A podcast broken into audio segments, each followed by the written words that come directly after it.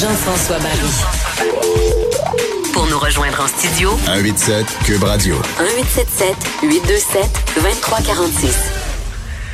Ah ben, la, la pandémie euh, a fait rage euh, au Québec, comme partout à travers euh, la planète. le confinement, on l'a vécu pendant un bon deux mois et demi facile. Et moi, je suis pas le genre de personne qui écrit plein de messages euh, partout parce que je trouve que sur les médias sociaux, c'est fou comme ça va vite puis qu'on se fait on se fait rabrouer. Mais j'ai euh, je m'inquiétais pour les jeunes, je m'inquiétais pour les pour les enfants et c'est le cas aussi euh, d'un trio de pédiatres ce matin qui a publié une lettre justement un article qui qui dit que peut-être que finalement à vouloir protéger les enfants en fait, on pense qu'on les protège mais peut-être que finalement on les protège pas, sont peut-être pas épargnés nos enfants. On va en discuter avec euh, docteur euh, Marie-Claude Roy, qui est pédiatre et membre du CA de l'Association des pédiatres du euh, Québec. Bonjour. Bonjour, Monsieur Barry. Vous allez bien? Oui, vous-même. Oui, ça va très bien. Donc, qu'en est-il de cette étude? On dit que nos enfants ont été épargnés et qui sont épargnés par la COVID parce que le virus a peu d'effet sur eux, mais par la bande, c'est peut-être pas le cas. Non, en fait, on a de plus en plus, on a appris à connaître ce virus. Hein, à travers les mois, euh, tout le monde, on a appris à découvrir plusieurs choses. On a appris à, être inquiet, mais aussi à être rassuré. Et la bonne nouvelle dans ce virus, je, dirais la seule bonne nouvelle, c'est qu'il épargne en grande partie les enfants. On le sait, ils l'attrapent peu, ils sont peu malades, ils le transmettent peu aussi. Mm-hmm. Par contre, en voulant protéger les enfants, en voulant protéger les gens autour des enfants, on, prend des mesures qui ont un impact significatif, qui ont un impact majeur. Et heureusement, dans les dernières semaines, on l'a vu, hein, tant dans les annonces pour le milieu scolaire que dans les annonces pour les garderies, il y a eu beaucoup d'allègements suite à, tous ces résultats-là, toutes ces études-là qui nous rassurent sur la COVID pour les enfants. Donc, les, les, les enfants en garderie, en CPE, peuvent jouer, interagir entre eux à l'intérieur d'un même groupe, peuvent s'approcher de leur éducatrice, mais ils perdurent des, des choses difficiles pour les enfants c'est qu'on impose aux éducateurs, aux éducatrices le port de la visière et du masque. Donc, je ne sais pas si vous pouvez imaginer la visière et le masque qu'on voit partout sur les photos, à quel point c'est difficile de communiquer. Je ne peux pas imaginer une journée pour ces enfants-là et pour ces éducateurs, ces euh, en ayant une communication sensée et normale. Donc, ça, c'est très inquiétant que ça persiste malgré tout ce qu'on sait maintenant.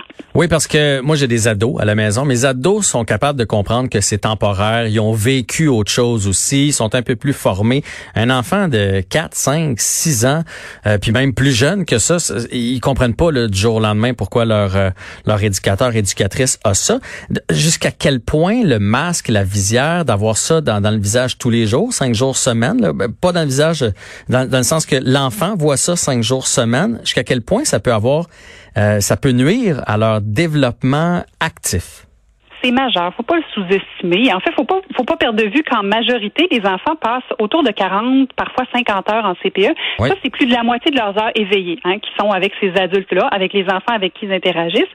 Mais ce sont des enfants aussi de 12, 18 mois qui apprennent à lire les expressions, qui apprennent à se comporter en société, souvent avec un regard bienveillant, avec un sourire de leur éducatrice, avec l'expression du visage de leur éducatrice. Donc, ils apprennent à lire les émotions et à communiquer de façon non verbale.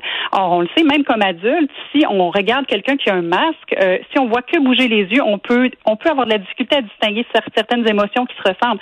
Donc, le dégoût et la colère, si on hmm. cache la bouche, c'est absolument le même regard. Donc, on demande à un enfant qui n'a même pas la, la pensée symbolique pour imaginer la bouche derrière le masque, on lui demande de déduire les émotions et de communiquer avec son éducatrice. On lui demande de, de faire un lien, de créer un lien d'attachement parce que c'est souvent des liens très importants entre les éducateurs et leurs enfants. Donc, on leur demande de, de créer ce lien-là en ayant une entrave à la communication qui se crée à la, aux, prémices de la conversation, parce que c'est comme ça qu'un enfant apprend à faire une conversation, par des sourires échangés, par des sons. Donc ça, c'est un premier aspect qui est très inquiétant. L'autre aspect, c'est l'aspect du langage, parce qu'avec la visière et le masque, on n'entend rien. Les éducateurs, éducatrices qui ont été interviewés récemment disent il faut qu'on répète, qu'on répète, qu'on répète. Les enfants ne nous entendent pas bien. Nous, on le vit à l'hôpital quand on l'utilise, ce fameux masque-là est visière. Mais imaginez dans un CPE avec le bruit ambiant, comment les enfants peuvent peuvent bien entendre ce que l'éducatrice leur dit. Les enfants qui ont des, des ou des problèmes d'audition, on a beaucoup de parents qui nous ont qui nous ont contactés en disant mon enfant a un problème d'audition, je ne sais pas comment il va faire pour lire sur les lèvres de son éducatrice, comment il va faire pour apprendre à mieux parler. Tous les enfants qui ont des problèmes d'apprentissage du langage, ils perdent tous les repères qu'on leur donne avec le masque. Donc oui, on veut protéger évidemment les éducatrices.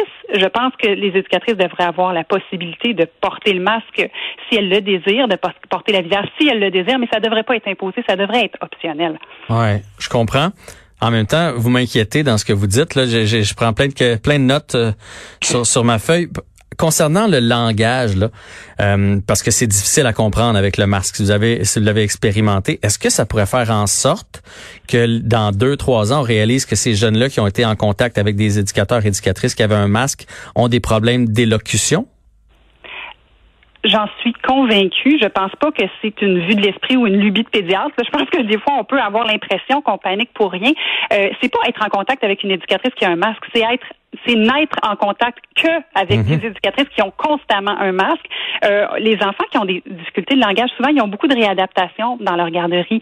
Il y a des éducatrices qui s'attardent à certains enfants qui ont plus de problématiques pour leur apprendre comment placer leur bouche, leur apprendre à parler. Il y en a beaucoup qui ont des enjeux au niveau de leur développement. On pense, entre autres, aux enfants qui ont un trouble du spectre de l'autisme. On le sait, pour ces enfants-là, le regard, non seulement ils sont pas capables de bien le lire, mais il est un peu menaçant, le regard des autres. Donc, ils vont regarder tout le reste du visage pour, pour communiquer, pour comprendre l'autre.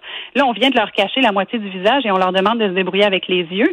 Euh, c'est préoccupant, puis on le sait, le gouvernement Legault avait comme préoccupation avec le programme Agir tôt du ministre euh, Carman, avec les maternelles 4 ans, il y avait vraiment une préoccupation de s'attarder aux problématiques développementales des enfants, de les accompagner, ces enfants-là, mais là, on fait tout le contraire pour quelque chose qui somme toute, a peu d'impact sur la pandémie. On l'a vu dans les CPE avant le 1er juin. Il n'y en avait juste pas des équipements de protection pour les éducatrices. Il n'y en avait pas assez dans les hôpitaux. Il n'y en avait certainement pas dans les garderies. Et tous les milieux de garde d'urgence qui recevaient les enfants des, des gens qui ont qui, des travailleurs essentiels, qui en grande partie travaillaient dans des, des métiers à risque, ben, il n'y en a pas eu de grosse éclosion. Il y a eu quelques cas ici et là, mais il n'y a pas eu de catastrophe à cause de ça. Donc, on dirait que parce que c'est plus simple d'appliquer ça égal à tout le monde, on impose le masque aux éducatrices sans même s'attarder à l'essence même de leur travail parce que ces éducateurs, ces éducatrices-là font un travail incroyable auprès des enfants. Ce ne sont pas que des soins de les nourrir et de les surveiller toute la journée. C'est un milieu de croissance et de développement. Puis là, on empêche les gens de, chanter, de communiquer, d'apprendre aux enfants à parler euh, dans des conditions extrêmement difficiles. Marie-Claude Roy, pédiatre, en entrevue ici à Cube aujourd'hui.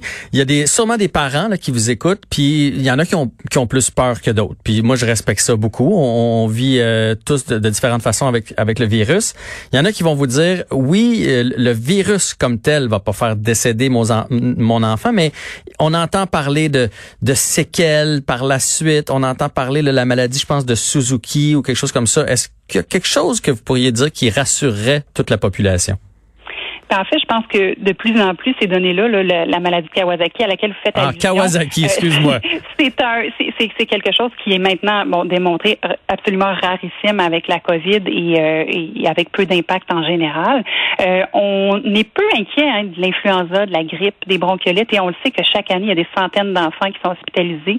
Euh, il y en a plusieurs, plusieurs dizaines qui sont aux soins intensifs chaque année à cause de la grippe et des, des bronchiolites là, qui, qui ont lieu et qui sont, qui sont là. Et ça empêche personne d'envoyer les enfants la garderie. Il y a même des enfants qui décèdent malheureusement de l'influenza très très rare, de façon très très rarissime, mais ça arrive. Et ce sont des virus qui sont méchants, mais auxquels on est habitué. Hein.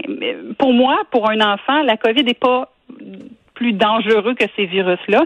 Et surtout, euh, ça va peut-être surprendre plusieurs, mais les parents qui nous contactent sont beaucoup plus inquiets du bien-être au quotidien de leur enfant que de les voir combattre un virus qu'on le sait qui est bénin pour les enfants. Donc, les, les parents, en général, sont préoccupés du bonheur quotidien de leur enfant, du plein épanouissement de leurs enfants. Et je pense qu'on peut leur accorder ça. On peut assouplir. C'est pas normal qu'on assouplisse, qu'on ouvre les bars, qu'on ouvre les restaurants, qu'on ouvre les, les, les cinémas, mais qu'on impose un milieu de très restrictif aux enfants, c'est inadmissible, je pense. Ah, moi, je suis, je suis bien d'accord avec vous. Euh, Mettons, parce qu'il y en a plusieurs, là, les gouvernements, on les écoute, puis on entend que ça peut durer encore six mois, un an, peut-être deux ans avant qu'on soit complètement débarrassé du virus. Personne ne le sait. Est-ce que vous croyez qu'un enfant, mettons que de 4 à 6 ans, verrait constamment son éducateur, éducatrice avec le masque, la visière, vous parliez tantôt des expressions. Est-ce que ça pourrait faire une, une génération qui aurait perdu ça? Tu sais, moi, je rentre à la maison, là. Je le sais si ma blonde a eu une bonne journée ou une mauvaise journée, pas pas parce qu'elle me dit bonjour de différentes façons, juste par son expression faciale. Donc le fait, euh, est-ce que les autres pourraient être moins euh, sensibles à ces expressions-là, puis que ça dure toute leur vie? Oui, ils vont être marqués, c'est sûr. Il faut, il faut être très précautionneux avec cette génération-là. On l'a vu dans les études du SRAS là, en 2003, euh, dans les pays qui ont été touchés, bien évidemment, ça n'a jamais été une pandémie de l'ordre de la COVID, mais il y a eu un impact au niveau du développement dans cette génération-là d'enfants. Donc là, on parle d'une pandémie qui va durer 12, 15, 18 mois et on parle de ces enfants-là qui vont être, euh, j'imagine un enfant là, qui entre à la garderie à 12 mois jusqu'à 3 ans et demi avec un masque constamment dans le visage. Euh, oui, ça va avoir certainement, ça va les hmm. marquer. Puis quand ils vont arriver à l'école, ben, il n'y en aura plus de ressources. On n'aura plus l'argent pour des orthophonistes, pour de l'accompagnement, pour les, pour les aider à, à, pallier à ces difficultés-là et à ces retards. Puis il faut penser aux enfants qui sont vulnérables, qui ont, qui ont pas un développement qui ont besoin d'encore plus de support de leurs éducateurs et éducatrices. Donc, je pense qu'il ne faut pas les abandonner. Puis, on, on veut la voix de ces enfants-là. On essaie de défendre leurs droits pour ouvrir un peu plus de portes. Oui, le droit à l'ensemble de la population, mais je pense qu'on doit être prudent comme adulte, mais on doit laisser les enfants avoir droit à leur stimulation habituelle et à leur bonheur quotidien. C'est rafraîchissant de vous entendre puis continuer de publier des trucs. Euh, c'est de cette façon-là qu'on va peut-être y arriver. Euh, comme vous le dites dans l'article que j'ai lu ce matin, c'est le moment pour le Québec de choisir ses, priorités. Hein. Oui, on donne l'accès au bar, mais on les, enfants ont encore des éducateurs avec des, des masques dans le visage. Est-ce que vous avez l'impression que les allègements que le gouvernement a donnés dans les dernières semaines, là, on a appris qu'il va y avoir euh, deux personnes par banc dans l'autobus, que là on va créer des bulles euh, dans les écoles, que finalement c'est peut-être pas si grave que ça. Est-ce que vous pensez que c'est pour le bien-être de l'enfant ou c'est surtout parce que là on réalise que dans les anciennes mesures ce serait pas possible de retourner tout le monde à l'école, fait que là finalement pour réaliser les promesses, ben on, on déconfine tranquillement puis on enlève des mesures. Ben, un est tributaire de l'autre. C'est-à-dire que oui, effectivement, c'est à peu près impossible si on, ne tolère pas un groupe dans la même classe de, de, retourner tous les enfants à l'école. Mais de retourner tous les enfants à l'école, c'est essentiel. Donc oui, on pense que c'est très, très peu risqué de les mettre tous ensemble. Peut-être pas de toutes les mélanger dans la, même cafétéria. Je pense que de de les limiter d'un groupe à l'autre, et c'est probablement ça qui va se passer sur le terrain de toute façon, mais c'est essentiel pour leur bien-être de retourner à l'école peu importe les éclosions qui vont avoir lieu ici et là, parce qu'on le sait, ils vont très, très bien les affronter. Donc oui, c'est nécessaire. Oui, on passe par là, mais c'est pour le globalement pour le bien-être de tous, là, des enfants, assurément. Hum, docteur Marie-Claude Roy, pédiatre et membre du ECA de l'Association des pédiatres du Québec, un grand merci d'avoir pris le temps de nous parler aujourd'hui, puis continuez de vous battre pour notre belle jeunesse. Merci à vous, M. Barry. Bonne journée. Bonne journée. Euh, donc, euh, en tant que parents, on les aime donc. Puis euh, le, terme bulle, euh, on voudrait donc les mettre dans du papier bulle, être certain qu'il arrive rien à nos enfants. Mais je pense qu'il faut écouter les, experts. Il faut écouter, il faut mettre dans la balance le côté médical, puis le côté après ça psychologique pour nos enfants et tout ça. Puis de temps en temps, il faut prendre une grande respiration et faire euh, faire confiance aux pédiatres qui qui étudient le, le sujet et qui se battent justement pour nos enfants.